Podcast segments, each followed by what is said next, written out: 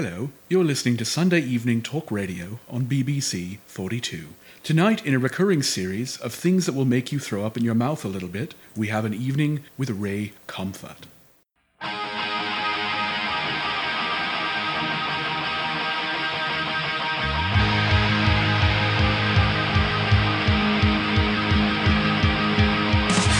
Life, the Universe, and Everything Else is a program promoting secular humanism and scientific skepticism that is produced by the Winnipeg Skeptics and the Humanists, Atheists, and Agnostics of Manitoba. You can email your questions, comments, or criticisms to us at lueepodcast at winnipegskeptics.com. Show notes, references, and relevant links for all episodes can be found at lueepodcast.wordpress.com or at winnipegskeptics.com slash blog.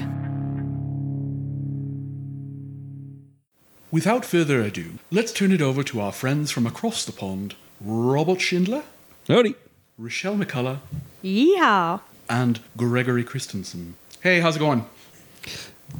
Well, It's here going we pretty are. good, Uh, actually. that was that's a, that's a weird intro. Like somehow, Wow. The British guy thinks this is a recorded, a pre-recorded program. Yeah, but he it's able not. to Yeah. give us a live intro. That's Well, I mean, we we're uh, you know a global organization right now, and uh, we're getting a lot of attention from across the pond. Yeah, exactly. Uh, as it, as it was referred to, um, but uh, you know, so BBC 42. That's pretty. yeah, that's high up there. that is pretty high up there. days. That is pretty high up there, and uh, we we thank them f- very much for their interest in the show, and we hope that we're entertaining our British audience. Yeah, absolutely. Right. Yeah.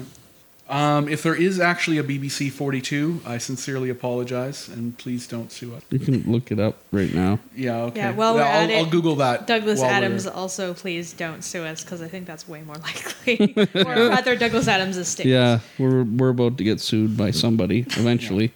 Anyways, Anyways, so speaking of things which deserve lawsuits, Ray Comfort.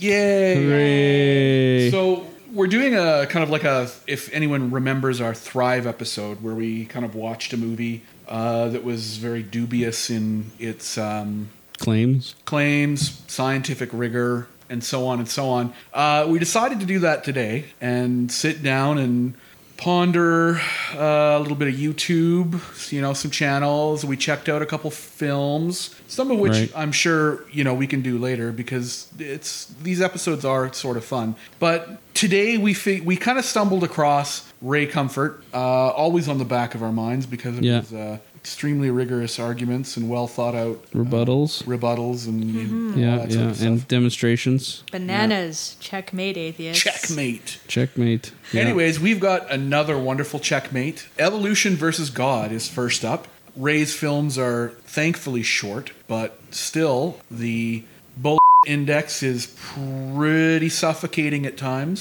So Yeah. I guess I don't know. I guess let's get started in it. First up, Evolution versus God. This is, I think, his most recent effort. Yeah, it was just released this summer, actually. Yeah, wonderful. Yeah. Um, so we're right on top of this stuff.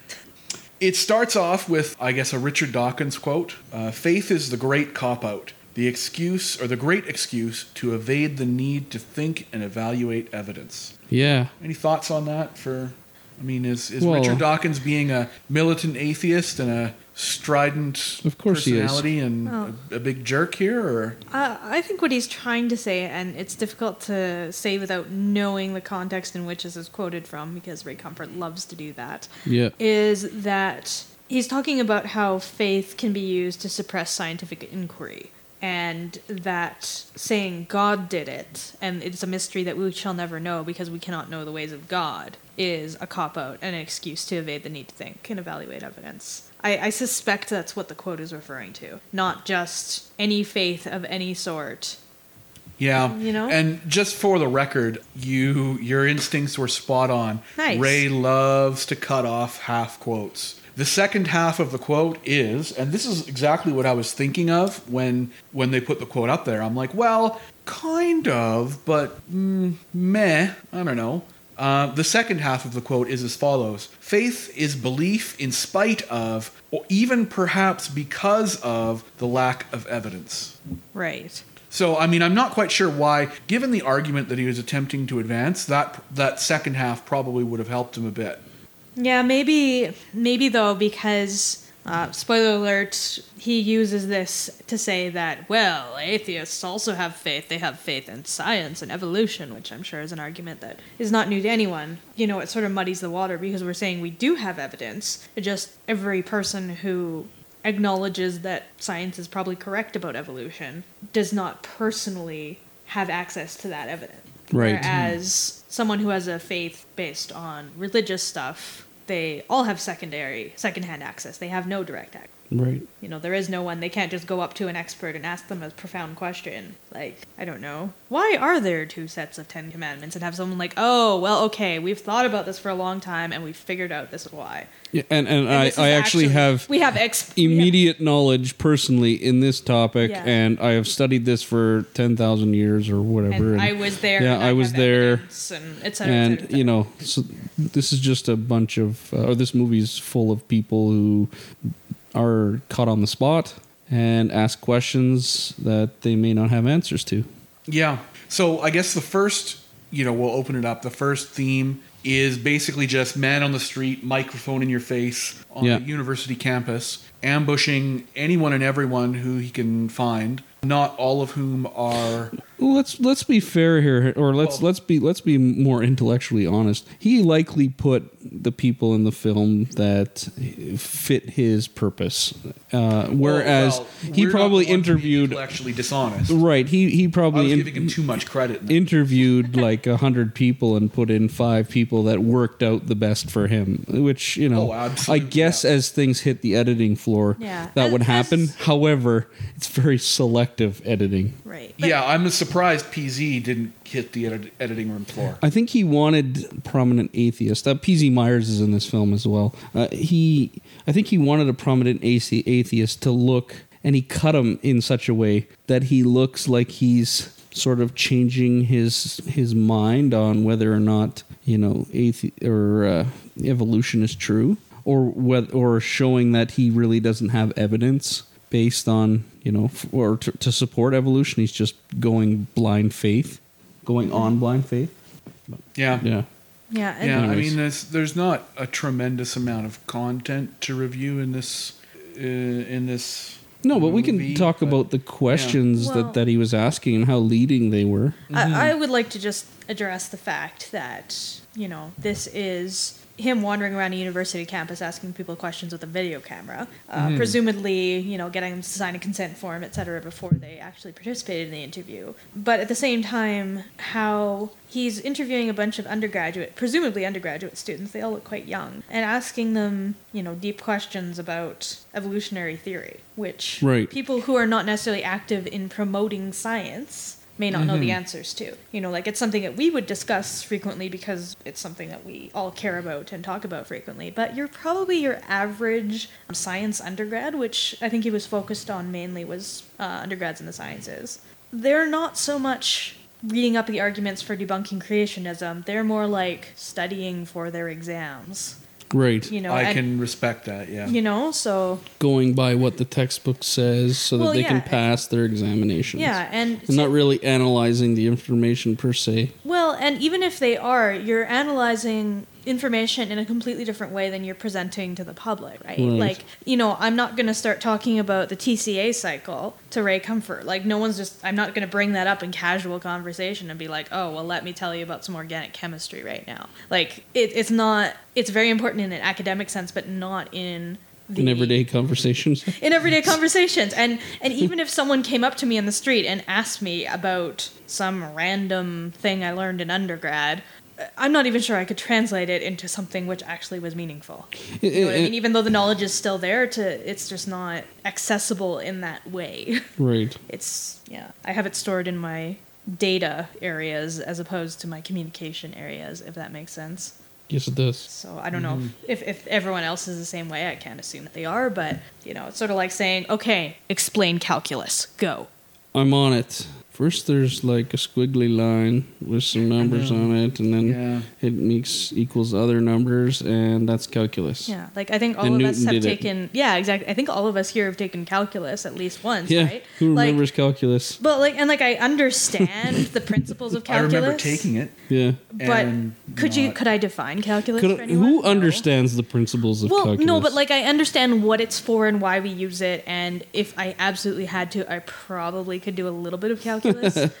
but I took the course and then just skimmed by, got like an A, and had no idea what how to use it at the end of the day. right. Well, and again, it's sort of like saying, okay, I come up to you in the middle of the street and shove a camera in your face and say, and put a little bar across the bottom of the screen that says "calculus student" and ask you to define what calculus is. Yeah, and then you'd look at them like, like, or you would look at them with a blank stare because it's Yeah. such a, a question, or it's a question you wouldn't wouldn't expect. So. Well- how, how can you answer that? I had the similar experience just the other day giving blood where they asked me to spell my name backwards. Well, they, before they were going to stick me with the needles to sort of distract my mind.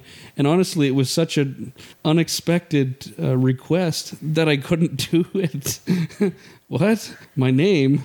How do I spell my name? And it's not Um, even that hard. Yeah, I know it's not even that hard, and it just it's just one of those things that I you know sometimes you caught off guard. Yeah. You know, Well, and and Mm-hmm. furthermore, you know, he does have a couple of professors. One from UCLA. I didn't catch her name at the beginning, as well as PZ Myers and someone else. The one there was one gentleman that seemed to be pretty well versed, but yeah, I, I missed his name as well. Yeah. and I, I really don't want to go, Go back to that video. Yeah, or go we back can to we can probably uh, IMDb or. Google or something like that. very true. Um, Throw it in the show notes. Any case, Yeah. um, we'll throw that up. But any case, um, you know, he he interviews three of them and multitudes more of students. Right. And you know, if you're going to get honest opinions from people, like I'm not going to go to a Bible college and ask a bunch of first years to prove the existence of God to me.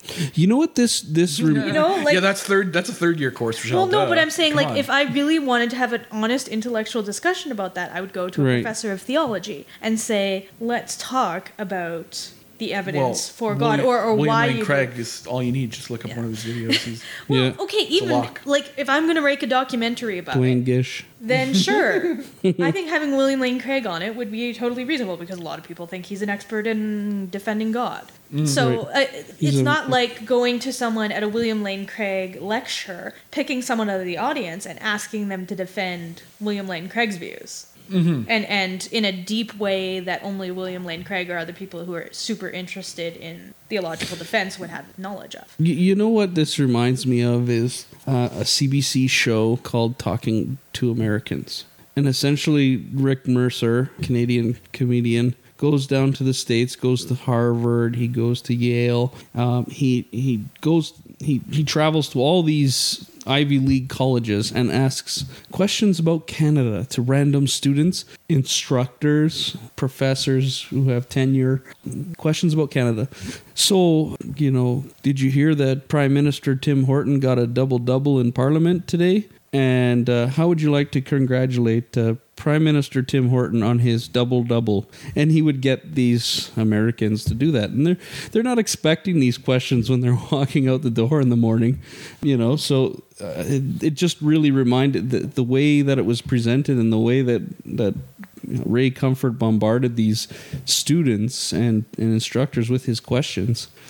It just reminded me precisely of of that that sort of farce. and the the question itself was wrong. Of course, because he's a creationist, uh, Ray Comfort is obsessed with the biblical notion of kinds. And there's only, uh, I think the magic number is 16. Uh, and, you know, that's why Noah didn't have to store millions of species two by two uh, on the ark. I think he just had to store the major kinds of evol- uh, of uh, creature, and then of course our good old friend microevolution takes over from then. Uh, from there, from when they get off the ark, and that's how we get like zebras are just stripy horses, you know that kind of thing. Like they're all, they're clearly the same kind, you know. Yeah, they're they're, they're a horse. Yeah, with Right. stripes. A, a finch and a finch with a different beak is still a finch. Yeah, it's, they're it's all still birds. a bird. Yeah. Yeah, And li- that's the kind it is. yeah, that's actually one of the things he said is like, well, it's still a bird. A fish is still a fish. So saying his- that like there's not massive differences in different types of fish. Like Mm-hmm. there's a huge difference between a sturgeon and a goldfish. and, and that was actually a part in in the in the in this tale where Ray Comfort sort of stumps his guests, his his the people he was asking the questions to. He would say, "Can you tell me or give me an example of a a creature on on Earth that's observable to ha- that has been observed to change from one kind to another?" Mm-hmm. and all these students would would stop and think and and you know try and try and reason it out. Well yeah okay there's the bacteria. No no they changed from bacteria to bacteria so they're still the same kind. Oh there's darwin's finches. They're still birds and and so nothing would satisfy him uh, short of a crocoduck yeah, it's impossible to meet his criteria because Yeah. the I mean the common ancestor between humans and cats that would be a, a shift through two different kinds Mm-hmm. um, is a really long time ago and I mean there's no of course you can't observe it one of his big tricks was you weren't there. you weren't there like that you know the we moment can't observe said- that Right. yeah, the moment someone said uh, offered fossils as their ev- evidence, oh, you weren't there. And if they did like a more contemporary example, like for example, why why do we need a new flu vaccine every year? Oh, well, that's not Darwinian evolution. That's not evolution between kinds. Yeah. it's it's so weird how microevolution although i guess like when you when you do look at a dog and a cat you're like whoa that's that can't be you know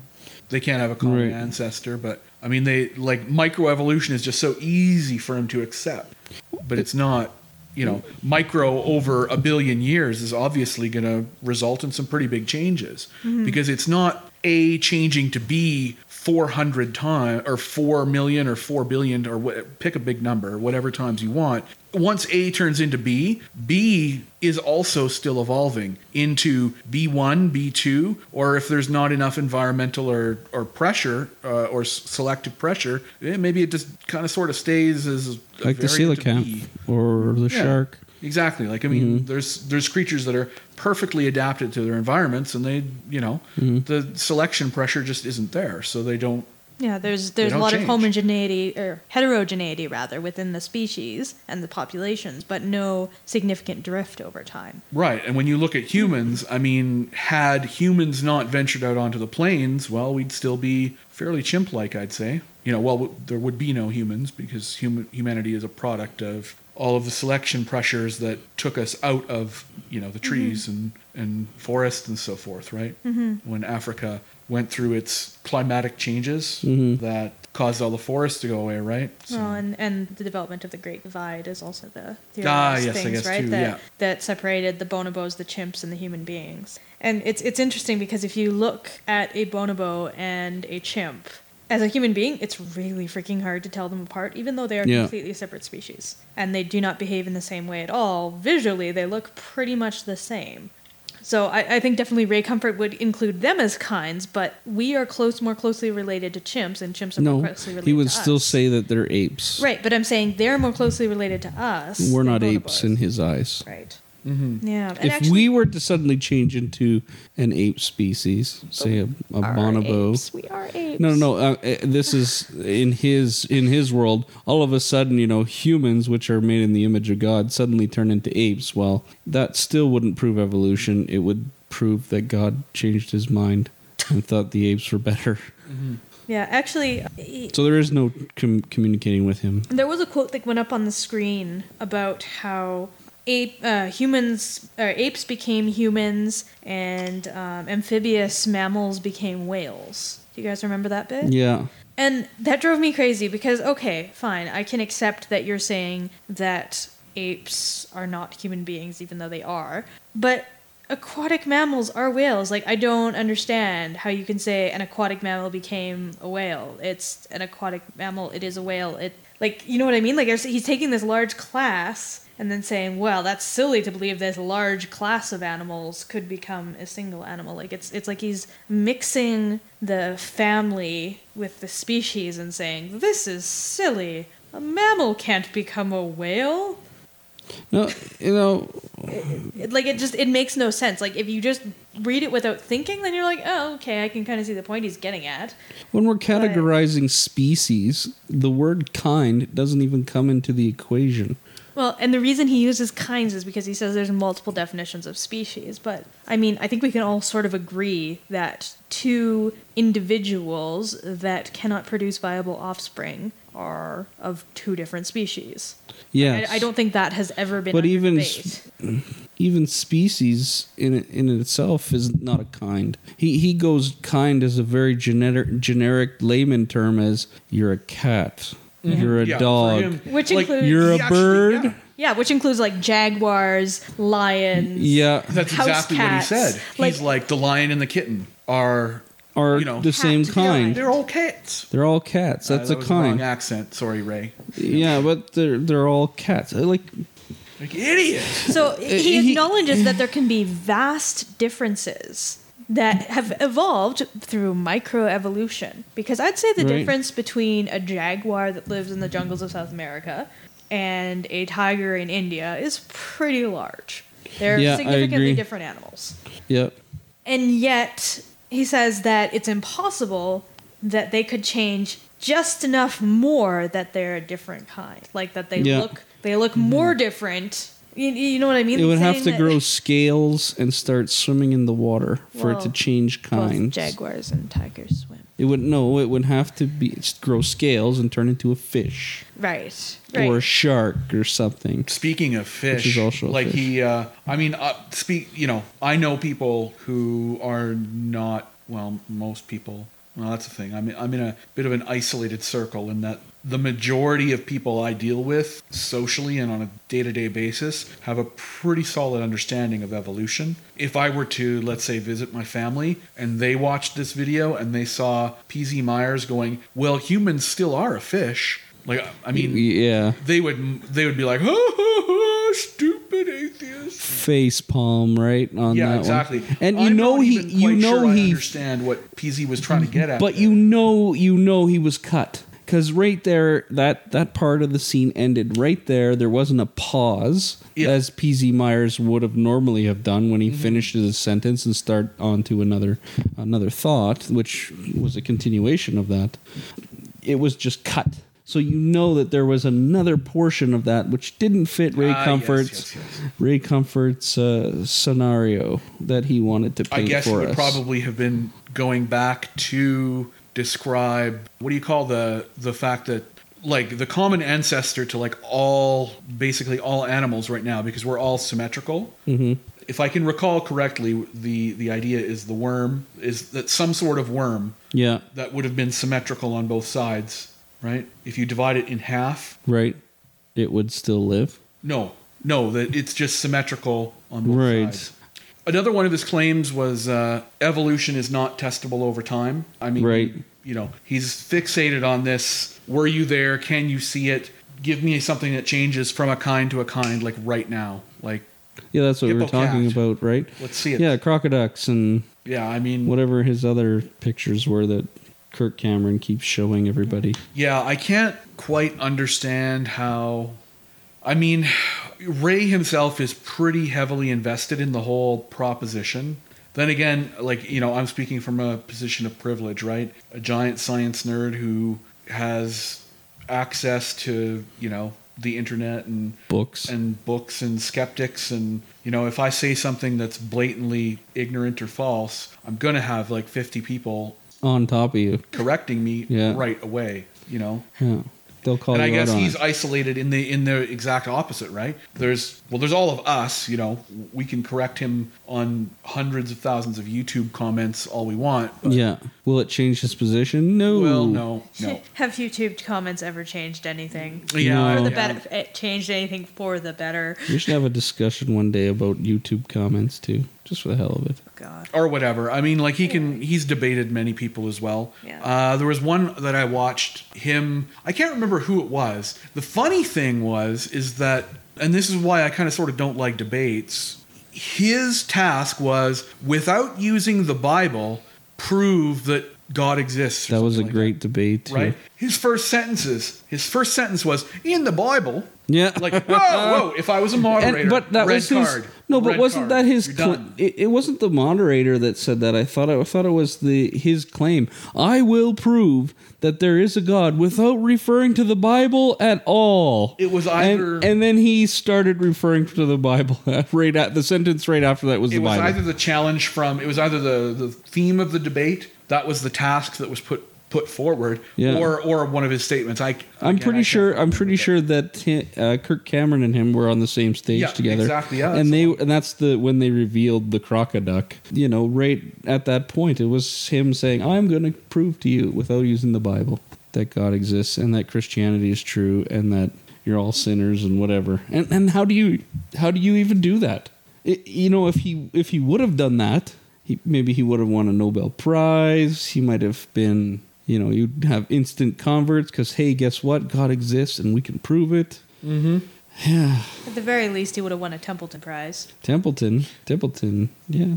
so his next this i guess the segment i'm not sure chronologically if it if it is the exact next one but he takes one of the popular internet memes i believe it was uh, atheism good enough for these idiots and then it shows einstein darwin Yeah. uh, Jefferson, uh, Lincoln. Lincoln, Hemingway. mm, Can't remember all of them, and then he just subsequently debunks each and every one of them, although He, d- he, quite poorly. He Oh, shows. Einstein was in there too. Yeah, Einstein. Yeah, exactly. you you- I mean, there are quotes specifically saying, you know, Einstein does not believe in a personal creator God, you know, of any kind. But I guess at one point he found or cobbled together some sort of quote, and Um, yeah, like Einstein, I believe, was a deist, right? In that Right. he he sort of believed that the concept of God represents this uh, thing. the universe and, and the processes of the universe. I don't think he. Well, like, a he deist used- imply a deist does imply, I think, a creator, but one that is non-interventionist. after Perhaps as a metaphor. Right. Yeah. Yeah, he was. I- he he- frequently used religious metaphors. He's mm-hmm. very yeah. but he's he. very Yeah, you're right. He definitely is not a theist. Mm-hmm. So Right. and he was definitely not a Christian because hey, he was a cultural Jew. Although Ray Comfort was too, so I guess maybe. Yeah, which we'll get into in the next. Uh, About the next film, right? Yeah. I would also like to point out, and I know it's probably tedious to do so, but that of the list of all the quote famous atheists that uh, he talked about, the only female atheist he mentioned was Carrie Fisher. And Yeah, Carrie Fisher. nah. Carrie Fisher, I mean, don't get I- me I wrong. love Carrie Love Fisher. Princess Leia. She's great. Yeah. But seriously, that is the only female atheist you can think of. And all of them were white. This is true. This so, is true. Just Oh, pointing he that actually out. did. He point had out Neil that- deGrasse Tyson. Oh, he did say Neil deGrasse Tyson does not identify as an atheist. He Yeah. identifies as agnostic, but he chose to ignore that fact. Yeah, Yeah, which which he does. Yeah. he, that that that is true. Well, but that, that is doesn't true, make and- That that, doesn't doesn't, make him a support your Christian. argument, and Yeah. that doesn't make him a Christian, and that doesn't mean he believes in God. Mm-hmm. He just prefers to wait for evidence Well, he- before making Right. a conclusion. And repeatedly throughout the movie, of course, he misdefines or incorrectly defines atheism and agnosticism. Yeah. I mean, Right. they work in concert with each other. I am an agnostic atheist. So there you go. Gnosticism deals with knowledge. Atheism isn't itself as a term, it's it's just a lack of belief in a god. Right. Um, belief and knowledge are, are two different things. Yes. So I neither believe in a God nor do I know that one doesn't exist. However, given the extreme unlikelihood that one does exist, uh, I can certainly make a provisional conclusion and live my life in a way that I'm working on the assumption that a God doesn't exist. Mm-hmm. I mean, it's just like it would it would baffle me. Like it would take. Well, presumably, a God, should it exist, would know exactly what it would take to convince me. How about Jesus coming back and then sacrificing himself again and then reappearing? Well, I'd be like, "Are you? Are you? back Is, are life. you Matthew McConaughey? Is that you? Is that Be like, You know? doctor, I? doctor. I would think Hollywood trickery before supernatural events, right? That was for our BBC fans. But Oh yeah, yeah, yeah. Sorry for our people across the Yeah. pond. Yeah. Also for us because we're not Doctor Who fans. yes, we are. Um, I have never watched the show. Oh, Oh, my, my god, goodness. 50th anniversary is coming up. What's wrong with you? 50th anyway, anniversary. So I kind of want to segue to shoot. What were we just talking about? Oh, his uh, his destruction of the most popular atheists. Also, there was some there was a segment on there about where he jammed the microphone in someone's face and go, "Name a famous atheist." I'm like, and then everyone was like, "Oh, I don't know." Like and I'm screaming at the TV, Bertrand Russell, Richard Dawkins, Christopher Harris, or. Christopher Hitchens, Christopher Hitchens, Sam Harris, Sam Uh, Harris. See, I'm getting all excited. Frida and flustered. Christina. Um, oh, any case, um, yeah, which is sort of a ridiculous thing because again, if you're not active in this the atheist, secular, skeptical movement, you probably don't know personally any atheists that you know of, like because it's not something most people who are functionally atheistic. one guy says, one guy about. says, "My dad, your dad's famous," and he starts laughing. Yeah. Yeah. He, he- I mean- that yeah, that young man realized the absurdity of the question. Like, Until what are you trying to say? until I, you know, came out as an atheist, my family would have claimed that they didn't know one, and now I make sure they know they know one. Yeah. Mm-hmm. Yeah. Yeah, exactly. So it's sort of like, and I really don't know what the entire point of that was. Like to say Hmm. that people who think a- are atheists are not actually atheists; they identify as either deists, theists, or agnostics. Yeah. So therefore, they're not atheists, and you can't count them towards your atheist points. Yeah, and But we can say, "Oh, Newton was a Christian, so therefore, like, I, I don't even know where this argument is going." You know? Yeah. yeah, it what, was what was he trying to get at? it's a it's a uh, I don't know like picking teams on the junior high soccer field or, or elementary school. yeah, you're soccer about to field, you pick a team that Yeah. doesn't have any players. Yeah, it's it's just like a complete non sequitur. Yeah, it's it's pretty ridiculous. Yeah, and like even if there were no famous atheists, even within the atheist circle, we all were scattered and didn't talk to each other ever for any reason. yeah. Would that prove that God exists, or would that prove that evolution isn't true, or would that that wouldn't prove anything? Like it wouldn't. It advances would prove zero that- arguments. Zero. I, Richelle, Uh, but- this cat is pushing a watermelon out of a lake. Therefore, your argument is invalid. I'll link to that in the show notes. I- I've got I'd a like to- cat picture today, and I love You it. know, my favorite argument about is there a God is uh, actually I just heard it recently at a debate. Uh, a person says, "We scream uh, during sex, oh God, therefore a God must exist." well, the, it was slightly longer than that. Something like, Okay. therefore, atheist, even atheists acknowledge the, That there's a God. that there is the existence of God, and they just choose to deny Him, and therefore God exists. So now it's oh God equals there is a God. Yeah. Fortunately, Ray Comfort's arguments were far more compelling than that. That was still funny. no, that they're was not. still very funny. They were barely more compelling. They were barely more compelling, yeah. I mean, And- that actually made me. That it kind of sort of makes me chuckle, like, whereas Ray Comfort makes me scream. I mean, we, we had a we had actually a friend over, like a fellow member of a secular church, and yeah, I hope I hope my screaming at the TV wasn't off putting yeah. because I was no, you idiot, no, and mostly at the people on, on the screen, you know, that he was. Uh, you know, you walking into a scientific institution, I was like, "Get out of that university! You don't belong there." Yeah. Yeah. well, and he, he talked a bit about intelligent design, which I thought was pretty hilarious because one of the people he talked about, uh, talked to, mentioned as proof of evolution um, the coccyx and the, the appendix uh, and other organs humans have. Which, Vestigial organs, yeah. Vestigial organs, which serve very little of their original purpose right. um, that are products of evolution, which you would expect. And so his argument is, but they actually are functional. because some muscles and tendons and stuff tie into the coccyx, which is the, the tailbone. Mm-hmm. And therefore, it does serve a very important purpose. And also, there's some hypotheses that the appendix serves as a source of gut bacteria. He didn't actually go into this, but I'm aware of the theory, so I'm going to go into it. Uh, it's a source for gut bacteria as a reserve because when you have a large diarrheal illness, you actually lose all your healthy microflora, which are important for maintaining your gut health Yeah. and, and absorbing micronutrients. Yeah. And um, so, yeah, so his entire point was like, but the appendix serves as an important component of the immune system. And it's sort of like, well, no, not really, because I had my appendix out last year and I'm doing just fine. In fact, I'm probably healthier since I had it out. Yeah. Well, if it was uh, about to rupture, I would wager yes. Yeah, well, yeah, exactly.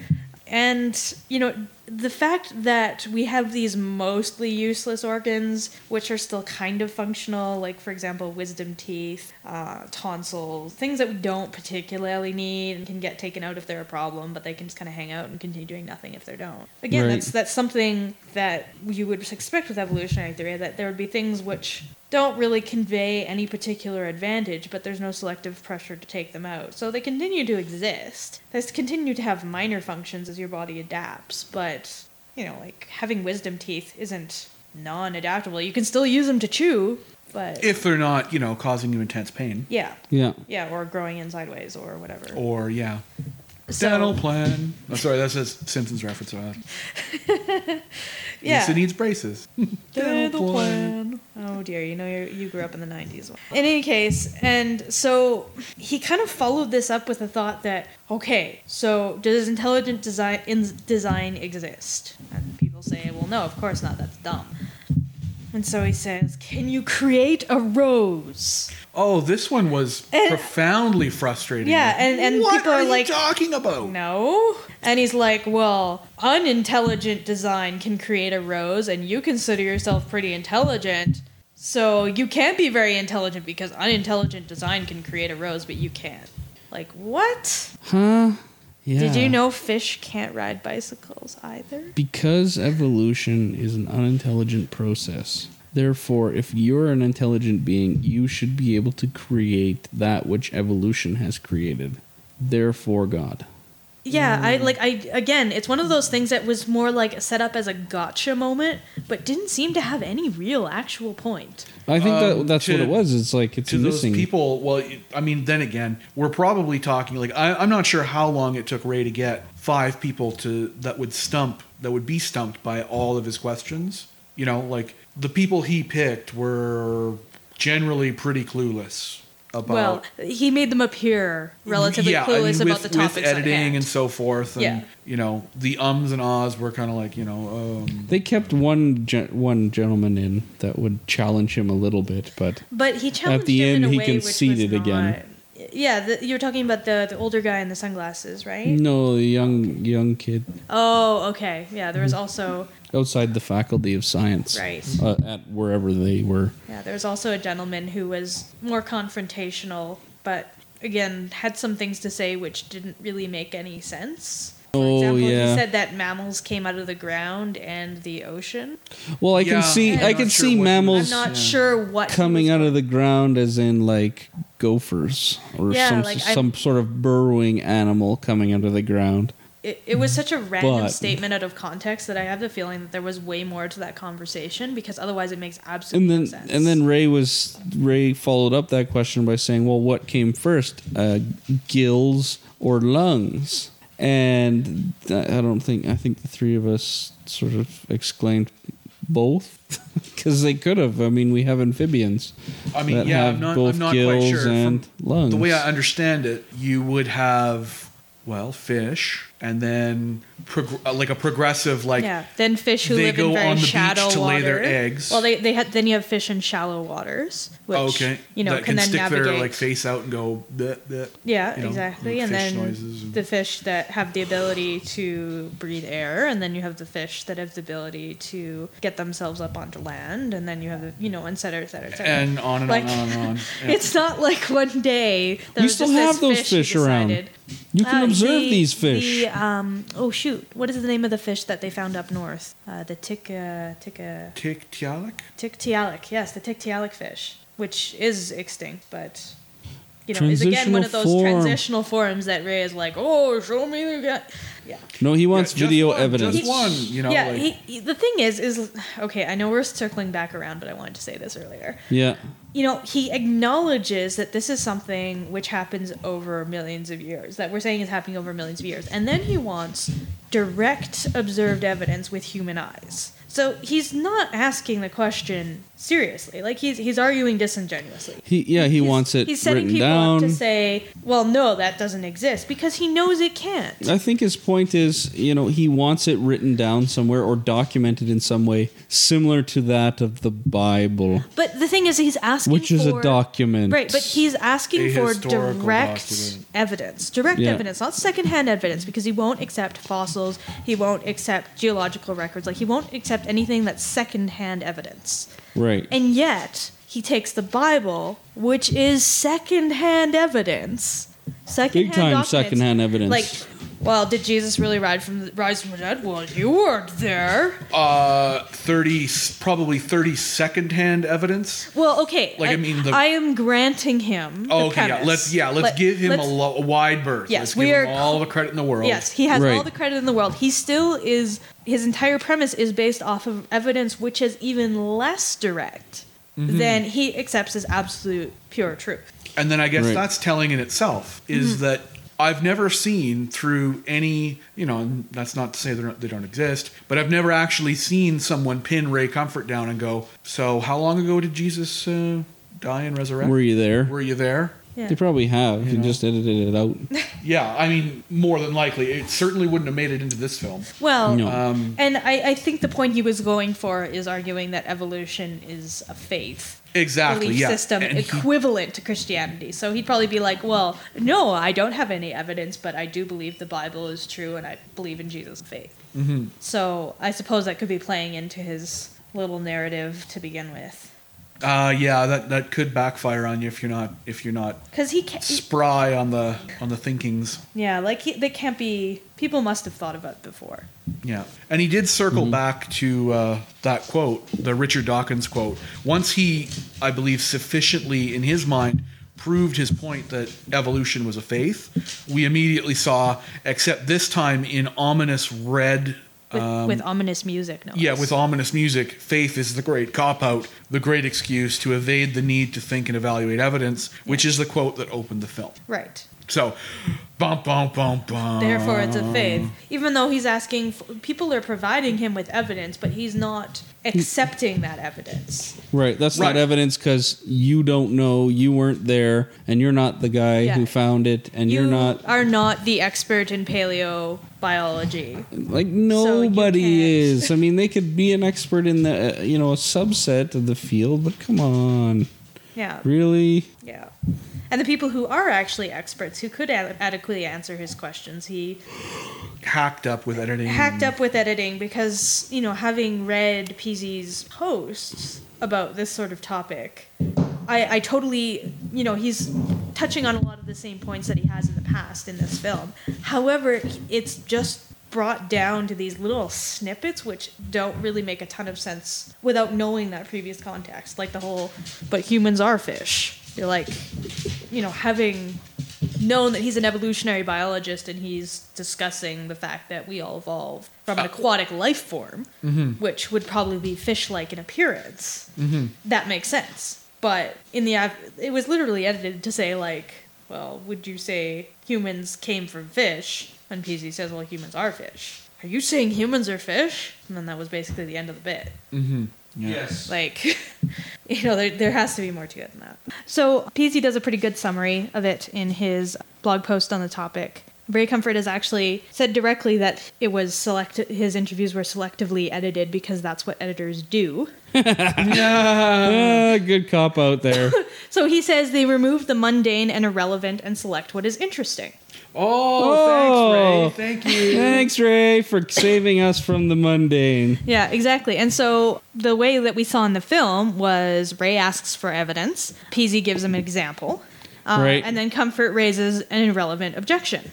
So the example is, oh, you know, bacteria evolve into new types of bacteria which Right. have different metabolic processes and, you know, are distinctly different. Right. And Comfort would say, well, it's still a bacteria. so therefore, evolution doesn't exist. And then what didn't make it into the film, Yeah. instead of it sounding like a Ray Comfort gotcha moment, Yeah. PZ would then explain why his objection was invalid and how his expectations of the nature of the evidence were wrong. That Right. you can't expect a bacteria to become an elephant. yeah. Because that would be awesome, but totally impossible. Unless you have magic Yes, exactly. So or a replicator or a holodeck. yeah.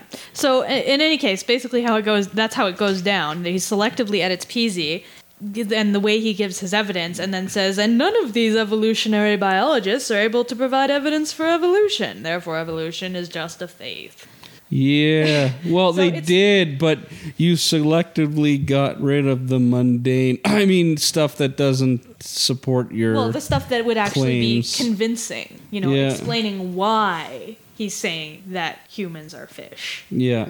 or why this is evolution and why you know like it just he never really in fact i don't think he ever actually defined evolution in this film No, he never. He didn't. Uh, he, I think. he just sort of people kept talking about what evolution was Right. and then he kept saying and then he kept saying well that's not darwinian evolution but yeah it was definitely a classic moving of the goalposts kind of argument um, by not defining by not defining the goals he's able to say oh well that's not what i was talking about to pretty much any of the good arguments which are made against him Right. and making them sound like they're idiots for not knowing about what evolution was and he's constantly referring to it as Darwinian evolution when it's actually what he should be referencing would be the process of natural selection. And it seems like he wants to focus on the fact that the original proponent of the theory was Charles Darwin and that absolutely nothing has changed and we've learned nothing new in, you know, 200 some years. Mm-hmm. Which is ridiculous. He's got the hate on for Darwin, big time. yeah And and you know most of Darwin's theories have been thoroughly thoroughly changed or debunked. Uh, so it's no longer Darwinian evolution. It's well i mean It's, it's this- natural selection. the- It's natural yes, selection. it- like evolution was acknowledged to exist before Darwin. Darwin's big Yeah. contribution was pro- principle of natural selection, that's right. um, as well as subsets of sexual selection, which he got into in later books. Mhm. So yeah, after he gave decided that there was absolutely no evidence and that nothing the evidence none of the evidence that people were presenting him was adequate, he then Godwins the argument because hey, it's Ray Comfort. Did you really expect more from him? You all, this is just it, right? And then he goes into his spiel of trying to convince people that they are sinners and they are bad and they should repent. Right. So, So- now that he's dispatched with evolution, Yeah. he's now operating on a clean slate. That's now right. Let's start proselytizing. Now, now let's now that we've broken them down, let's remold them into Well, what we want. Then he breaks them down a little further. He goes, Oh, I guess, "Everything yeah, you're, does. everything you're think, everything you've told me is inadequate and wrong, and you have faith, Yeah. not not reason." Yeah. And then he's like, he goes through this little song and dance routine where he asks them if they've ever lied in their life and how many times they've lied and if they've ever stolen anything and if they've ever committed lust in their heart which is adultery according to jesus. So are they adulterers etc etc etc And he gets these people to admit that they're lying, thieves, adulterers, and then he goes And "Now- blasphemers." and blasphemers, and now you need to repent Yeah. because So- you've just broken four of the Ten Commandments, Yeah. Which is interesting which the considering he's rest are making a just irrelevant film. anyways. And technically, isn't a film a graven image? isn't it? It images graved into Uh, stone. you know, it's a just matter of interpretation. I'm just saying. Any Yeah. case, you know, It's certainly no golden calf, but whatever. yeah. There were a couple of zoom ins on uh, Bible verses as well. Uh, he fo- like I can't remember which ones, but uh, there was uh, I think it was in Acts. You know, the only way to be saved is through Jesus, something like that. You know, I wish he would. I wish he would have zoomed in on like rape a woman and pay her dad fifty pence, and yeah. then she's yours. I shall not suffer a woman to teach nor hold authority over a man. yeah, Yeah. well, Put that shall next not- to the, the female professor. Yeah. yeah. Just Yeah. be like, yeah, this is this is what biblical ethics is all about, as opposed to evolution is Hitler That's right. Mm-hmm. Yeah. and killing Jews slaves. was It survival is kind of the funny. I do remember. I remember a time like prior to getting involved with skeptics, and when I was still well in the, you know, not. I didn't have a network of atheists or or science loving people to talk to, skeptics and so forth. I actually, for a brief moment, just like how Data found uh, the Borg Queens uh, Right. offer compelling for what just a couple nanoseconds. You just a couple of nanoseconds. Yeah, I found Ben Stein's uh, expelled, no intelligence allowed, compelling for you know For I'm a human, design? I'm not an android, so for me it was like probably You know, you know, maybe a a, good- couple minutes. oh I think I I think you know a couple of hours, and then and then I Oh. slept on it, and uh, and then I cracked. you woke open, up. Yeah. and then I cracked open uh, God Delusion. And for Yeah. those of you playing along at home with the LUE podcast drinking game, that's this week's Star Trek reference. Actually, Rod slipped a few. I in slipped a before. few in Oh, really? That And I totally I missed just them? wanted to kind of you know get in there. Yeah, make sure, you need like, to make sure. you know, let's Okay. let's do some more Star Trek references. Yeah. We'll get them in there for the next movie. yeah. Can we talk a bit about how inherently abusive it is to just go up to strangers and tell them they are bad people? Yeah, and and this is where Like- you know, you know, I'm willing to have a, a an, an intelligent conversation with somebody who's a creationist. I know I'm sucker for punishment, but at the same time, if you can have a, a, a respectful dialogue with somebody, chances are maybe someone listening could change their mind. Uh, or or rethink what they're what they're trying to say, but as soon as you start into this credulous crap that he starts spewing you know you're you're a sinner you're a liar you're a thief you're you're this and that and and uh, you can only fix yourself by coming to Jesus that's the point where the conversation ends and Ray Comfort just sort of goes off on his tangent. It's his the movie should have been over 15 move, minutes ago. It should have been over 15 minutes ago. This is just him being Ray Comfort. Yeah. Yeah, I mean, if this was old school WWF from, Yeah. you know, that would be his his wrestler's finishing move. Yeah. You know, that's yeah. the perfect plex or the Well, tornado bomb. no, you know what that would be? That would be the crap after they've they've counted to three, and and you know you don't care about that stuff, but you really want to see that finishing move because I don't know. As I was a kid, I would really wanted to see the you know the sumo slam or the the super solar plexus flying leap jump kick thing Of doom. because that would be awesome, right? Mm. And then you know at the end they're all sort of arguing and fighting and sort of you know uh, you lost and I, I didn't mean to lose and you're a jerk. That that stuff is the boring stuff. We don't care about that. And and it ends really quickly in WWE or WWF. Thankfully, but Ray Comfort carries on for 15 more minutes to Yeah. tell you how much of a sinner you are. Yeah, you suck. Thanks so for the interview, you sinner. And here's a Bible. Do you have a Bible at home? He keeps asking these people, "Do you have a Bible at home? Do you have a Bible at home?" He didn't ask the ex- expert these experts these questions. Just the people he met on campus, just the young students, the the undergrads. Um, also, another thing to note when he's discussing these undergrads uh, or d- talking with these undergrads, whenever they had a moment where they had to stop and think, he would emphasize that and sort of drag that out. And he would play the whole few seconds that that person is actually thinking. And then he would scroll at the bottom of the screen that this person is a geologist. Well, this person is a physicist. He wouldn't Yeah. say student. Well, it just some of said them he said student. geologist. And then it said biologist. Ah, They're yeah, wonderful. undergrads, right? They're not they're not a biologist, they're not a geologist, they're students, Yeah. right? You you get that title after. Yeah. You get to be a and biologist only after. when you're working in your field. but that was, you know, that was just a, a blatant dirty tactic. That's dirty pool right there. Anyways, Yeah, exactly. And and then he kind of went on in that spiel was that essentially telling these people who were not necessarily believers in the Christian faith that creation is proof of the creator and the only reason you don't believe is because you're in love with sin and you know it's true but you don't want to have moral accountability. and then we do a what, what, what, what? Yeah, exactly. That really upsets me because I have always been an incredibly mindful person. I've always been very interested in ethics and, you know, tend to obsess over my faults to a, a fault, as it were.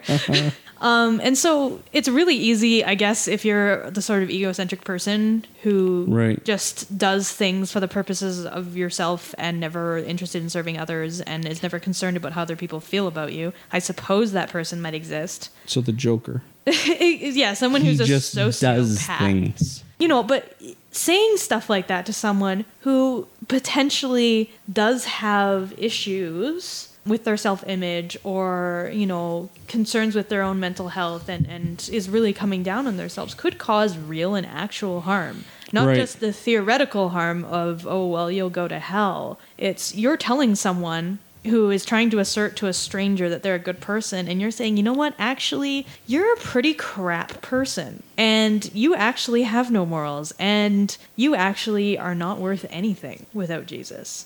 Like that's that's That's all abusive kinds right of there. abusi- abusive and manipulative you know the only way to sell someone salvation is convince them that they're damned to begin with, right? right I mean, if you can't, you know, oh, you, I have a rock that keeps tigers away, you know, like, right You know, first you have to convince me that there are invisible tigers. You know, yeah yeah Sorry, that might have been a clumsy whatever, and another and another pop culture Another- reference. that- but that is another I have I mean, a rock that keeps invisible tigers away. Well, prove to me that there's invisible tigers. well no it's not even the the reference is just i have this talk that, rock that keeps tigers away does it work I thought it was. do you see any tigers Mm. lisa i would like to buy this rock yeah, so yeah it's it's definitely solving a, a non-existent problem or rather convincing people that there is a problem right. Yeah, if And- you weren't broken, you there would You don't need be no need for salvation to begin with, right? Yeah. And, and I think most people though are aware of their flaws. Like I don't know, maybe I hang out with a lot of really introspective people,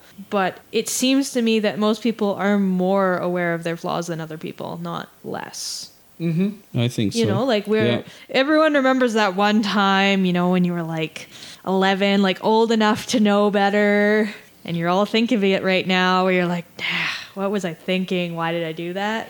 Yeah. You all know that. I don't know that. Did I really probably have need never that to- chocolate bar? Well, you've, pro- you've probably never told anyone about that really embarrassing time, but it probably still bugs you. Well, I told Uh-huh. everybody. I- Yeah, I, right. tattled on myself all the time Okay, well, you're. because I special. sort of maybe it was bragging. Look what I stole!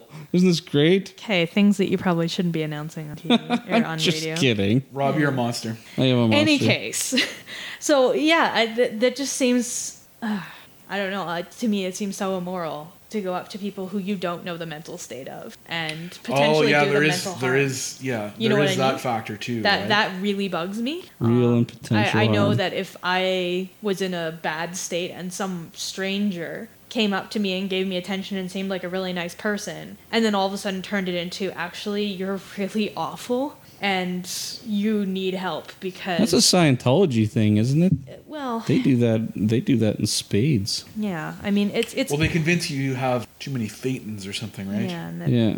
Yeah. So in, in any case, I just I think it's preying on vulnerable people and attempting to create vulnerable people to prey on is Right. is just incredibly dishonest and immoral. And you know what? If you want to talk about your religion, I'm totally cool with that. But don't don't prey on people. That's Yeah, I agree. That's totally And unethical, especially when you're claiming moral superiority. Like, come on, people. And and as we talked about, Ray loves this segment, and he will drag that on in all his films that he brings forth. He ends with confronting these professors and saying, Could you be wrong about God? And being scientists, they say, Well, of course. And so one of them, Checkmate. yeah, and so one of them responds, "Could you be wrong?" And Ray Comfort says, No. Nope. because and then they go into a discussion Yeah. and ray comfort says well could you be wrong about your mother existing and no because i know my mother and uh, she's I, she's there for me and i can talk to her every day therefore god and it's just Yeah. Okay Other little bonuses that didn't really fit in anywhere else. At one point, he talks about how um, God's invisible attributes are clearly seen. That oh was pretty yeah, brilliant. that one. Yeah, that one got some got some goodness. Yeah. we got some groans There are no mistakes in the Bible. Oh, Chortle, chortle, chortle. talk that, uh, origins Yeah. Let's link that uh, wall-sized poster that traces one red line from each con- one contradiction to the other, and it's Yeah. basically just a giant Yeah, well, rat's nest of red lines. Yeah. Um, I forget. Charles Hemingway was an atheist. Here is a graphic description of how Charles Hemingway killed himself. Oh, and therefore, wonderful. atheism leads to suicide. yeah that was a gooder Yeah. Uh, had nothing to do with his chronic alcoholism or no mental illness. mm, depression yeah Yes. Um, but athe- but theists don't have those problems yes, of course. Of Yeah. course they don't. And um, the film finishes with uh, a Romans quote, I believe. And professing to be wise, they became fools. Groan Oh, checkmate. Yeah. Checkmate. Which God is got really, me. you can say that for pretty much anything, right? Mm-hmm. Like, yeah oh, Ray Comfort and your logic and your explanations for God, professing to be wise, you have become a fool. Yeah Oh, now you oh. checkmated him. Oh, So we can reverse. just- yeah, we that can was a just throw reversal. That was a fumble and a pickup, man. We're Yeah. running to the end zone on the other side. Holy. Yeah. Yeah. So Yeah, in any case, interception. anyone can pick Bible verses and be like, "This supports my point," and use it as a personal attack. But and then it's not an ad hominem. Of course not. I'm using a Bible quote, and I'm just implying that you're an idiot. You know, just to look at Matt Dillahunty. He takes Bible quotes and reverses them back on on people all the time. He's brilliant at that. Yeah.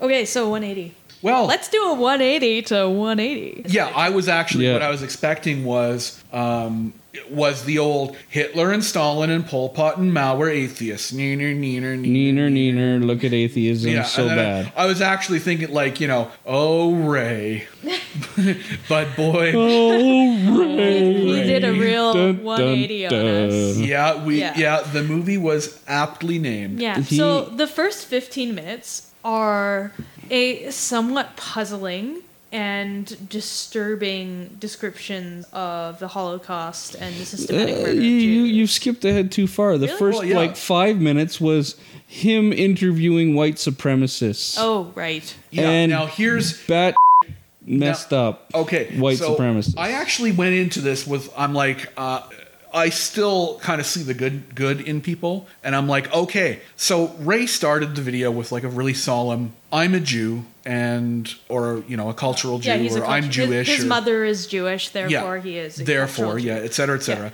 And I am deeply concerned that people are forgetting the Holocaust. And you know what? Hey, history is, Yeah. you know, and he used the old, those who do not know history are doomed to repeat it. On this point, on this one tiny point, Ray and I agree. And I was actually Yeah. like, oh, Ray.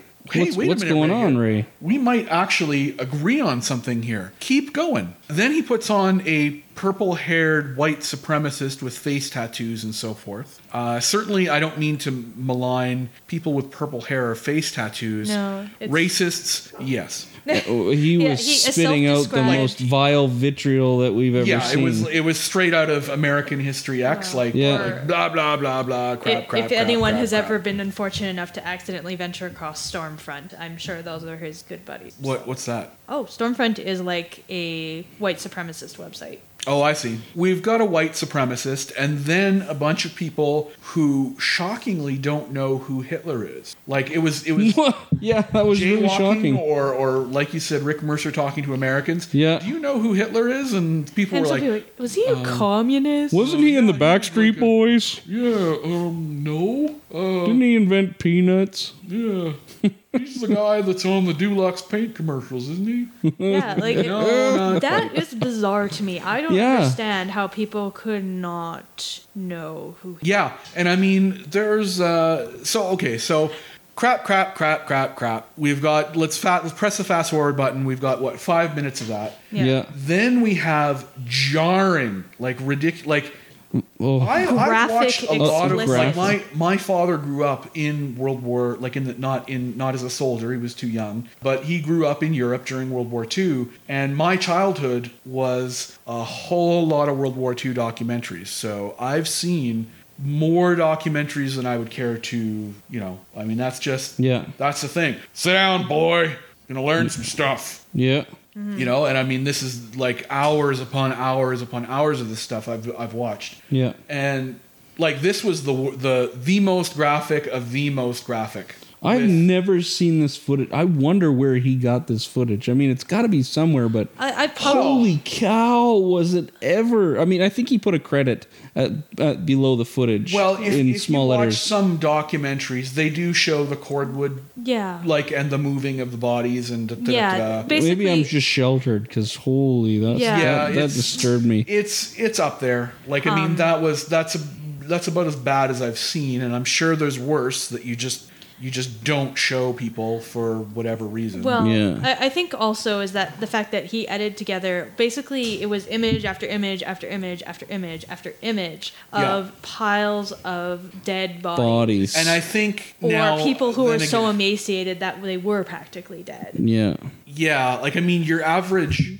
Like I'm not sure if there's a psychological trick to it or whatnot, but the documentaries that I've that I have seen and and have watched didn't like not that I'm insensitive to it, but for some reason the way that this footage was spliced and put together or whatever and zoomed in on and so forth and the amount of time the camera stayed upon eyeballs and and stuff I found And heads and and I found Just- far more jarring than your average, you know, Sunday afternoon World War II marathon on that's History right. Channel. That's Yeah. right. I mean, Like he- it, it's it wasn't quite, and I can't put my finger on it. well, they specifically picked clips that, and they and they hung on clips that And- were oh yeah. that were And then if just- it wasn't bad enough, so the left hand screen has uh, has images uh, of your your Holocaust tragedy, um, along with uh, the right hand side of the screen is I think an old Russian man reciting.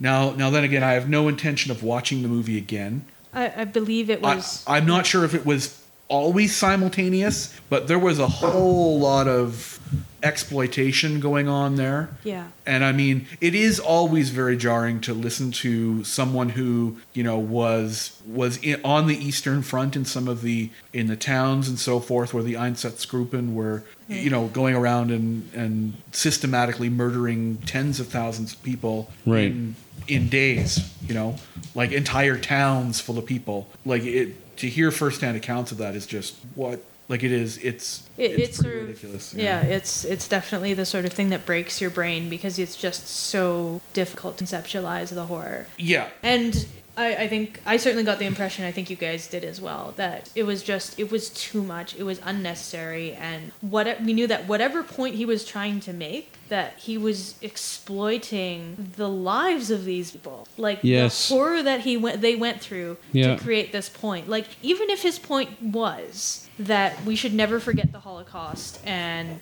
that um, you know genocide is bad both things that we you know agree with you don't do that by exploiting the faces and stories and lives of these people. Right. You do it in a respectful way, Right. not a Yeah, something exploitative did, way. Like it did just, seem very, very different about this. Yeah, like, it- very different. which is why I, I think mean- like the the History Channel documentaries and stuff that you're referring to, and my dad watched a lot of as well. That they you didn't feel quite as jarred, like you felt sad instead of hmm. horrified. Like you you know what I mean? Right. Well, like I you mean, still got that feeling of like this is awful instead of this is exploiting the stories of people who were murdered for you know dumb reasons. basically. Yeah. Anyway. like it was, like suffice to say, it was it was stomach turning. I mean, I I sort of I wanted to see it through to the end. I'm like, okay, Ray, make your goddamn f- point already, you asshole. yeah. yeah, I, I definitely at that point paused Ray, it and you- was like, I've had enough. Of Uh, it. well, I mean, it was it was that kind of feeling. I mean, it, it, Yeah. did bring up a swear, and I was I was visibly upset. I was, you know, Ray. I know Ray. Like I, I know Ray's Ray's mo. He's not leading into anything that has to do anything with this. He is exploiting these people, and at the end of the day, I'm gonna be pissed right off at what he's gonna say next. And Yeah. we waited for it. Yeah. And we waited for it, and he kept bombarding us with these yeah, it horrible just kept going images. on and on and on and on. And I was expecting this whole well, atheists caused this, and then he didn't go there at all. Yeah. Anyways, um, if we weren't already jarred enough, boom, aborted fetus. Yeah, he hits us. Oh, He hits us Oh. with what he's getting at. Yeah, and that was like it was. Uh, it was kind of sort of Tyler Durden, you know, splicing in the the uh, you know porn. If if anyone uh, remembers the old Fight Club movie, Right. Uh, so emaciated corpse, emaciated corpse, uh, jarring testimony, boom, fetus, and it the caption was 26 weeks. Um, Richelle, you're 20 to 26 yeah, weeks it was. It's the caption said 24 to 26 weeks. Um, of this aborted fetus. And personally, although it was on the screen very briefly, and frankly, I wasn't willing to linger on it, it seemed too developed for that stage. At that stage, it's certainly not viable, except in very, very particular circumstances. I think that would be like the earliest possible. The earliest possible time that you could possibly survive, and even then would have to be in with incredible care in a very specific center. right.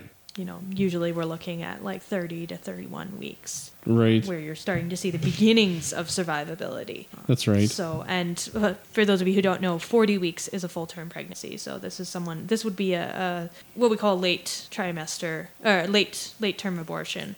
Right. Because you, you'd be in the second trimester. Um, The vast majority of abortions are performed on um, during the first trimester. Certainly, late term abortions are still offered in Canada, though many places not in the U.S. However, the majority of those abortions are done for genetic reasons, either because the fetus is very ill and will likely not survive the pregnancy, let alone birth. In which case, it's a kindness to both the mother, the family, and uh, the uh, the fetus to not let it continue to suffer. Or whether if there can be also maternal, there can also be maternal complications which leave the mother's life in imminent risk, Right. and it's too early to deliver, and so you instead have an abortion so that the mother doesn't die at least. This is true. Yes. So some of the things that can happen during pregnancy, since all these pro-life people seem to think that abortion is selfishness and that pregnancy is really not that big of a deal. Women can develop uh, catastrophically high blood pressure, which causes seizures, which can cause death and permanent brain damage. Right. Women can have strokes from that high blood pressure, which again can cause permanent brain damage.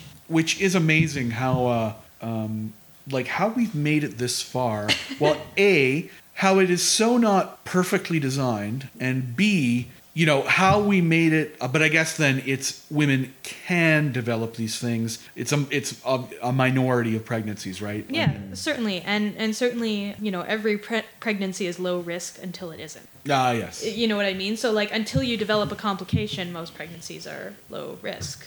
But bad things happen. You know, uh, uh, again, just another thing. Uh, for example, is a multiple pregnancy. You know, uh, some people are saying uh, will say, you know, I cannot physically have two children because I have the medical complication, or um, you know, they have a very they have a very fragile uterus, or you know, and so what they'll do rather than risking both fetuses dying and the mother is that they'll they'll abort one for everybody's safety because it is very risky to have a, a multiple gestation, and most uh, people end up going for a C-section, which is not always possible. Anyway, sorry, so I got back off on to a tangent there. back to Ray Comfort. Bammy hits us with aborted fetus, and then he brings in his equation. He's equating the Holocaust to abortions in Right, there's- North America. yeah i mean that that's that i think is It's the thesis. North American Holocaust. The North American. Holocaust, and then the death figure is 53 million and change since Roe v. Yeah, Wade. yeah. Now, now that's that's more the thesis. There's at least probably 10 minutes or so of the some sort of moral bargaining where it, it you know, if you were sitting on a bulldozer uh, and an SS guard wants you to push a mound of dirt onto still live Holocaust victims, thus killing them, or, Or- else he will shoot you. Would you? And I mean, to me, this is a it's it's a 50-50 split. Like I mean, and and most people said, you know, some well, some people said no. Some people said, yeah, I probably would because because they're going to For shoot me self yeah, they're preservation. or self-preservation kill is my a- family and is a everything pretty else. darn so- strong instinct. And I That's mean, right. I'm not sure what it's. I think it's a non-question when it comes down to morality. You're I not mean, morally obligated to do either. Right. I, I guess yeah, and we, we kind of had that discussion this morning. This morning, yes, yeah. you did. I mean, if um, You certainly in aren't. the, in theory, I cannot fight the Nazis if I am dead. Um, Yeah. So Yeah. if I live, if I could live on to fight in another way on another day, Mm-hmm. at least there is a possibility of me maximizing potential good, which in this case, in this particular scenario, I'm phrasing as combating the Third Reich. Um, Right. His other moral question is: Would you kill Hitler? and he um, never really got around to a point for that. Time machine. You had a Like, high-powered if rifle you have a and you time, could ma- shoot time machine Hitler. and you have a high powered rifle, would you would you kill Hitler? Kill him Or- before he. yeah. In 1939, would you kill Hitler? And then Right, they yeah. went, oh, if you had a time machine, would you go and kill Hitler's mom before he was born? Right. Well, And- she and was pregnant Mom with him. Well, she was pregnant with him, and I mean, they had he had one person that had actually been in Europe during this period, and he said, "Of course, Well, he- I would kill him. I would kill his family. I would kill everybody associated with him instantaneously." And of course, he feels that way. Yeah, because Of he'd course. lost his mother, his father, And and, multiple members of his this family. this man goes and uh, he says, "I lost. Yeah, he lost his mother, his father, his aunt, his uncles, his grandparents to this to this Holocaust." And here, Ray Comfort is showing victims, which could very well be this guy's family. well, he willy wasn't, nilly. wasn't showing Who it to cares? him. he wasn't showing. Him. No, it he wasn't him, showing it to him, but this guy's going to see this film. And you know what? So, he might actually recognize some of those bodies. And you know what that's going to do to him? Like, come on, Ray. You you incredulous bastard. What are you doing? Well, I mean, What are you doing? Yeah. Yeah, I think that's sort of what it comes down to. What was even the point of that? You, you know, you, you, you dr- strive, go through your life striving to, to be a good Christian and to show everybody how good it is to follow Jesus. And then you pull like this. And it really grinds my gears. Really, truly, it does. And that's my end of my rant. Your end of your Yeah, and, and that's a that's a very good rant. Yeah. Yeah. It's And I mean, uh, to at least try and put some levity in this, this uh, reminds me of a, uh, a comedian I was watching on uh, HBO or some or something or not. He's like, so so if you if you have a time machine, I'm kind of thinking of this. You're pretty much obliged to go back and kill Hitler. I mean, it's the first it's the first thing that you do. You know, Which is a great Doctor Who episode called Let's Kill Hitler. And anyways, the guy most people don't continues like and he's it, like, but- but, I'm kind I of like it. My, he, so he's like, I'm kind of a pacifist though. You know, even though it's Hitler, I still don't think I could actually pull the trigger. I'd probably go back a little farther and be like, hey man, that's some pretty nice art. You ought to keep that up. And, Yeah. which I, I think it's, Ba-doom-cha, yeah, you know, but there's the true. punchline. Uh, Yeah. Hitler was a failed art student. We should just give him some marijuana and turn him into a hippie that loves peace and love. Yeah. And, and you know, start the movement before the 60s. Some Let's, sweet let's Mary bring Jane it going. Would, would probably. Uh, there yeah. you go. Yeah. Yeah. Yeah. Then those mustaches would be in style right now, you know. You never know. Poor Charlie Chaplin. Char- poor Charlie Chaplin. Any case. Okay, so the where were point- we with- so okay, we were talking about how his lead into the abortion thing was that he did this moral thought experiment. Let's which is try totally gymnastics, I artificial. don't know, moral. Gymnastics. That's a better way of putting Sure. it. Where he is trying to get people to say whether they would, you know, if they were forced to do so, kill the Jews, and if they would kill Hitler, and you know, how do they feel about the sanctity of life? And then goes, well, abortion is genocide. So when is it okay to kill a baby? Mm-hmm. And then everyone's just like, wait, what? because up to this point, there has been zero indication that this film is about abortion. And then he flashes the. yeah, the fetus. It, it all goes downhill once we see our uh, the fetus flash. Oh, yeah. and then it's just He shows gut a punch, few of gut them, I Punch, thought. gut punch, gut punch of, I mean, ambiguous moral quackery and like oh ridiculous bull. He does also does this in the same way as the previous one, although he seems to be just talking to random people on the street. Two of them are dressed as living statues. So he's going up to these random people on the street and is first talking about the Holocaust and then all of a sudden is talking about abortion. And the vast majority of people are kind of looking at him with blank stares and like stumbling over their words because not because they are uninformed people who, you know, are just idiots and think abortion is a good thing because the state tells them to. Yeah. But because holy crap, who starts talking about goes up to a random stranger, asks them about the Holocaust, and then starts slamming them for being pro-life or pro-choice rather. And and and a couple of the comments were, I've never actually heard them in the same conversation before. These two these Yeah. two instances, you know, abortion and Holocaust. And of course you haven't because people have a moral fiber not to make that.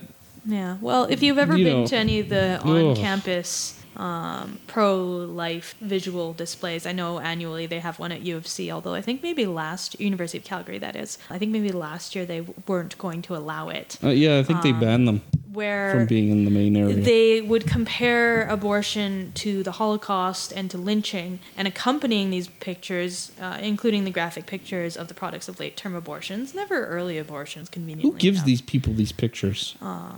Probably people who work in abortion clinics who are. Well, there were pro- there were door knockers placed on homes in Harper's Riding earlier this year. I I was living here at the time, so Yeah. yeah. So for those of us who don't already know, uh, when Richelle, Rob, and I get together, we we're recording from Calgary. That's Um, right. In we all used to live in Winnipeg. We no longer do. That's right.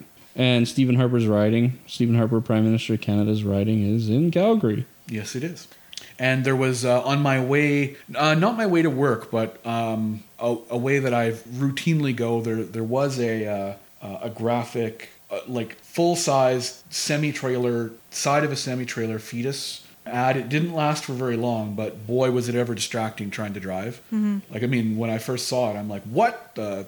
Yeah, so Yeah. that'll And- happen in, in Alberta. Yeah, well, and and then it's paired with um, in these particular campus displays that they do with with pictures of lynchings. Like the whole point of it is to create this vis- visceral reaction. Like you could do a similar campaign saying we should ban heart surgery and have disgusting pictures of how violent and awful and disgusting and just unpleasant heart surgery is and how people die having heart surgery. And it's just the worst. They drain your blood from you Yeah. and put it into a machine. Yeah. and you could just go on and on and on about all the horrible things that well really any medical procedure have associated with them. Mm. And get people to react viscerally to it and go oh that's disgusting. But you're still not making any sort of point about it Well, other he- than this is gross And he's trying to convince people who uh, Already are, believe. are well who are uneducated in that topic about uh, actually again in all the topics that he's talking about because they he obviously picked people as we discussed earlier that had no idea who Hitler was. so anyways, so he's and and then he's getting them to to admit that that's wrong and then admit that they're going to vote differently the next time. Which confuses me, actually. What does that mean? Like, they don't vote on abortion in the States. No, but he he wants he wants them to vote politicians in who are anti-abortion. So yeah, then it just turns into a Therefore, it gets any sort of motion to legalize. friggin' Yeah, you know yeah, Tea Party poster. type stuff. Yeah. But you know, it's the states. Yeah. But- I mean, certainly personally, I've never found the pro life argument particularly compelling. In particular, the pro life argument that says abortion is never in any circumstances justifiable, since there are major chromosomal abnormalities, which means the fetus will not survive. You know, it, it's completely non viable, and yet they're saying an abortion is wrong. The, the mother should be forced to um, Well, it could give be birth to a still baby or a baby who died shortly after birth Mm. rather than have an abortion. You know what I mean? Like it, that I've never found to be a compelling argument because Or I she don't, should die. I don't see that. Well, To save the baby, uh, that she yeah that she should die to save the baby. I don't understand. or understand that she should die, why that's and a moral the chance good. the baby die too. Yeah, like I don't. It should be naturally aborted. Yeah, like Because you don't hear them complaining about the massive, massive amount of naturally aborted fetuses. Well, politely called miscarriages, right? Yeah. And politely yes, politely called called miscarriages. miscarriages. And it, yes, about half of all pregnancies end in a natural miscarriage. Perfect design. Yeah. so, yeah, it's just, I don't understand how people can find that compelling. Because to me, it's sort of like, okay, this is God's plan for you to suffer and for your fetus to suffer, and you should just accept that. We don't accept that for any other kind of medical condition. We can't, like, I don't think Ray Comfort would ever argue, uh, and anyone but the most extreme of religions would argue that if you have cancer, that's God will and you should suffer and not receive any treatment, including pain management. Well, depends on your brand of Catholicism. I mean, Mother Teresa led a home for the dying, and you've Yeah. got people who, what is it? The is it the Church of Science or Uh, the the Christian scientists who Christian believe in faith scientists? healing. Yeah, who, who reject the medical, Yeah. you know, Yeah, I- procedures and so forth. I and- certainly acknowledge, but I don't think that's what Ray Comfort is advocating here. No, no, he's guess saying not. that it is never acceptable ever to have a fetus in any circumstances, and that having an abortion is about punishing a baby for the sins of its father. And that mothers Which- who have abortions are equivalent to the Nazis. Yes. Mm, yeah, that was a pretty. Which is kind of ridiculous considering if you're having Kind of. It is Well, ridiculous. okay, yes. Forgive my figure of speech. Um, considering that if you're having abortion to save your life, and whatever that means, that doesn't mean your life is necessarily medically threatened, but could be significantly threatened in other ways. Uh, Right. Like that's m- puts you more in the position of the persecuted, not the persecutor. The person who has a gun to their head being forced to choose. Do you bury these people now or do you let them and let them die slowly or do you kill them quickly?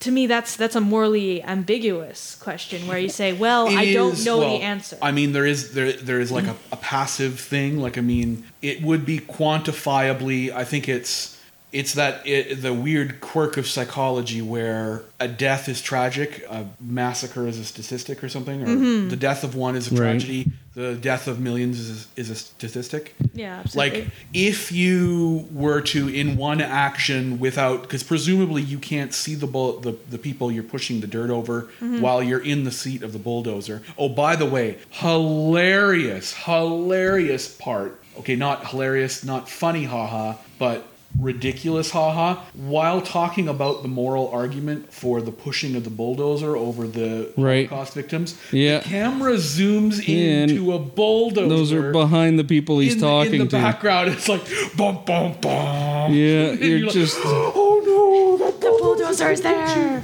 Yeah. evil bulldozer in the background. I mean, I I would say on a, I guess on a, um, would it be would it be subjective or objective? I don't know. For me, I guess it's it it is quantifiable that single handedly putting a bullet in one after another after another after another would be quite taxing. Um, and I mean, like I- I- Yeah. it would be difficult, like far Yeah. easier to in the Yeah. bulldozer scenario. And in fact, the actual um, It- well, the actual killing squads found the exact same problem. They they that's why the gas chambers were invented. That's right. I mean, it's so e- it's so much easier to not see your target when you're killing them. Absolutely, I mean, yeah. as we go further and further in our in our ages of warfare, we're getting weapons that basically we don't even have to know that they're even existing. We just have to have a coordinate, Yeah. and we can blow up a whole block. Humans uh, innately have this sense have- of a difference between a passive action and an active action. That's right. Where it's the difference between I am doing an action which indirectly will kill people versus I am actively killing this person seems like an important moral distinction. hmm and certainly putting a bullet to person after person after person's head rather than shoving people into a room which then has it filled with gas And you close the door. You don't have to see anything. You just go and clean up afterwards, or have somebody else do it. yeah it, it certainly makes it far more morally acceptable. I won't say permissible because it's certainly not by any means, but it, it Uh, makes it yeah. easier to do psychologically. Yes, I suppose. Like even that's what I'm getting at. even Himmler, one of the architects of the final solution, as it as it was termed by them, uh, was when he visited the killing fields on the Eastern Front. He was like, "Go, oh, we got to fix this." Like he couldn't handle, he couldn't stomach it himself. No, he couldn't. No, no he The had, the single bullet solution, so to speak. So mm-hmm. yeah, this wasn't working for him. Wow. Yeah. Anyways, and and so here we are, you know, 2013, talking about the Holocaust with Ray Comfort equating it to abortion. yeah. And and one of the things he ignores the most, and which often gets ignored in the pro-life argument, is like the woman. Because it's all it's never about her. It's, No, he doesn't even mention He doesn't even mention her. He says, "When is it permissible to kill a fetus?" Yeah. He never says when or a baby. Sorry. And then he starts asking women he's interviewing, "Have you had an abortion?" What? That's none of your damn business. yeah. Anyways, Uh, and, and actually, sorry. yeah, it's and of course, one of the people, yeah, I've had an abortion, and then she's put into this light that she is evil. Yeah, that's got to be uh, healthy for her, right? yeah, absolutely. Saddling her with like Yeah, and he actually asked her if she felt bad about it, and she said no. So, one of the other tactics that they often use is like, you shouldn't have an abortion because your rate of suicide is higher, and your rate of depression, and your rate of regretting it are higher, or something along those lines. Um, you shouldn't have an abortion because it will destroy you psychologically, which has been demonstrated time and time again with, with scientific study to not be true. Right. And then they condemn you for the exact opposite. If you're okay after having an abortion and are, you know, relieved and feel like you've made the right decision and aren't feeling sufficiently guilty about it, then you're a monster. And- so you should, it's sort of like they're saying you have to suffer. No matter what you choose, you should suffer for it. Very subtly, I found that he he actually he didn't actually mention anything about physicians who who do abortions, but it was very subtle, uh, and that he he sort of referred to them as as the Hitler, as the actual guy controlling controlling the Holocaust. And I, I don't know if any of you caught that, but um, I found it to be just really sort of subliminal message. And that, that in itself is extremely dangerous for these physicians who are performing these uh, abortions for, for women. And, and of course, we know that they get attacked and their, their businesses uh, set on fire, and some of them are even killed for saving lives. Yeah, there's a there's an interesting um, Canadian book written on that subject uh, called "They Shoot Doctors, Don't They?" hmm and and discusses the what physicians who are pro- abortion providers in Canada uh, went through and go through. So. Suffice to say, this movie, I hated it. And I was done after the first 15 minutes, and there was 15 more minutes to go, or 16 more minutes to go. with all due respect, you were done after the first 90 seconds, but Yeah, I kind of dragged you two through it kicking and screaming. yeah. Yeah, we were both kind of ready to be done. And then after all that, after it assaults a bunch of random people on the street and tells them that they are monsters because they wouldn't kill Jews, but they're totally okay with someone to choose to kill babies. How does he close his film off? Oh yeah, have you ever lied? Have you ever Have you lied? stole? Have Have, you you ever- ever? Have you ever looked at a woman with lust in your heart? Yeah. Well, my heart pumps blood. Uh, all my lust is in my brain. Oh my goodness. And, And so then he spends uh, 10 minutes doing that and proving that, hey, you're an evil sinner, and here's a Bible, and go save yourself. Which I mean is is Thanks, kind of funny. Ray. He's like, oh, and that's only four of the commandments. Well, that's because those are the only four that even hint at any kind of moral or ethical statement. Thou shalt not kill is the only one that he leaves out that would that would Right, be a moral or ethical killed a person. statement. Yeah. When was the last time you killed someone? I'm actually surprised he Uh, didn't bring days this bring that in because of the abortion Well, debate. and I think that's how we led into it. Anyway. and film end scene done. Yeah, it. I'm gonna be true, totally honest here. After we he started into this whole routine again, we just kind of skimmed through it. Yeah, Um, seen it, been there, done that. yeah, or like we don't need to sit through another ten minutes of this tedious crap. And then I believe he finished off with some more of the neo-Nazi, just cause. Yeah, just because. just- we show- haven't this had is enough what- neo-Nazi. Put some more nails. one in there. Yeah. Uh, and, and you know, and then of course credits go up. And what does he have? Commercials for the Creation Museum. Oh yeah, those we watched. Whatever. Of course, you watch those. And then you can join our ministry, and you can stand on a soapbox in your town. Please order our our videos. Yeah, order our videos them, and even though you spend lots of money for- on and- free on YouTube. This is how Ray Comfort can afford to do what he does because you give him money, and so on and so on. The end. I- So 180, two thumbs down. One What? thumb down Um, for being wrong, and one thumb down for being bad at being wrong. I'm actually I'm I'm past thumbs. I'm gonna give it a ugh and a oh. dry heave. I am going to give it 18 exasperated sighs. oh now we're just going off of Well, now I'm going into like face palms with your hand full of poo, and then maybe some like spikes in there or something to make Yeah. it uncomfortable. Yeah. And so you get sepsis, and Ooh, yeah, sepsis. maybe Rob wins. Yeah, I think so. Yeah. So, okay, Ray Comfort, if you're listening to this, please, Ray, Please- stop. please just stop. Okay. Please stop. It's, And- it's not that I have a problem with you making documentaries Or which expose- arguments. or, or your arguments. Like you're allowed to make your arguments. Just stop accosting people on the street and expecting them to have coherent arguments against your dumb arguments. Please. I guess And- I guess that's and using fair that as proof that your arguments are correct. And just doing. I'd like to be a bit more jerky. Sincerely, Ray Comfort. F- you, you f***ing asshole. Go f- yourself up your stupid f***ing. Sincerely, or I mean, love, Greg. Yeah. Also, P.S. from Richelle: the Holocaust. F***ing serious. Yeah. I, don't, I don't have anything. I, I ranted earlier. Um, yeah, yeah I'm just, Rob, Rob Yeah, got it off his We're, chest. we're just, we have to kind of yeah. just it off you your chest as well. disingenuous pile of monkey shit. Yeah. That being said, I am totally open to reasonable, rational discussions about um, you know, Precisely. abortion, and Precisely. I'm always willing to engage. Even hear other evolution too. And evolution, versus creation. uh, You know what? I like talking about it, and and I think I, I, I'm concreted in my my position, but it's still an interesting topic to me, even after all these years Mm-hmm. of discussing it. Yeah. Because there's always a new thing that they come up Um, with, and always something we're just you know. So uh, it's good to have a good discussion. Yeah, and but please stop being an ass. yeah, I, I'm om- I'm willing to have discussions about abortion, but only if they accept that we are not here to demonize women and that they are people who deserve respect.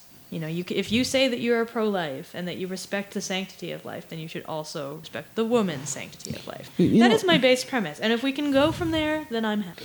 a lot of times, Ray If we has can reduce the, you know, what is it? Reduce actual and potential harm, increase actual and mm, potential happiness. happiness. You know, there's there's your the the root, the seed of your ethical tree. So ready to go. Yeah. we just need to throw some fertilizer on it, right? Yeah. Yeah. All right. All right, I think we're. I am we're all done. Ray comforted out. So uh, just one more time for good measure. F- you, Ray Comfort. Yay! Fuck you for being a disingenuous bastard. Bag of with your leading shit. signing, questions. signing off from from Calgary, uh, we have Robert Shindler, Hello, everybody. Richelle McCullough, Good night, everyone. and myself. Except for Ray Comfort. It may not be night when they're listening. to Actually, this. Good day, sir, and have yourself a merry, merry Christmas and a happy Halloween. Ray, and I don't wish you any specific Harm. distress or harm during your night, so you too can have a good night. wherever Yeah. Ray Comfort. We'll give him a good night, even though. Um, Ooh. and me. Uh, so so finally signing off. Uh, me, Greg Christensen. Good night, Greg. Good night. Good evening. This concludes our evening with friends from across the pond at life, the universe, and everything else. Good night and God bless. Well, may- maybe not God bless, just have a good You've been listening to Life, the Universe, and Everything Else. If you'd like to suggest a topic for the show, or if you have any questions or comments, send us an email at lueepodcast at winnipegskeptics.com. If you like what we're doing and want to show your support, please leave us a review on iTunes, follow us on Twitter or Facebook at slash lueepodcast, or share the show with a friend. Our music is produced by the very talented Ian Leon.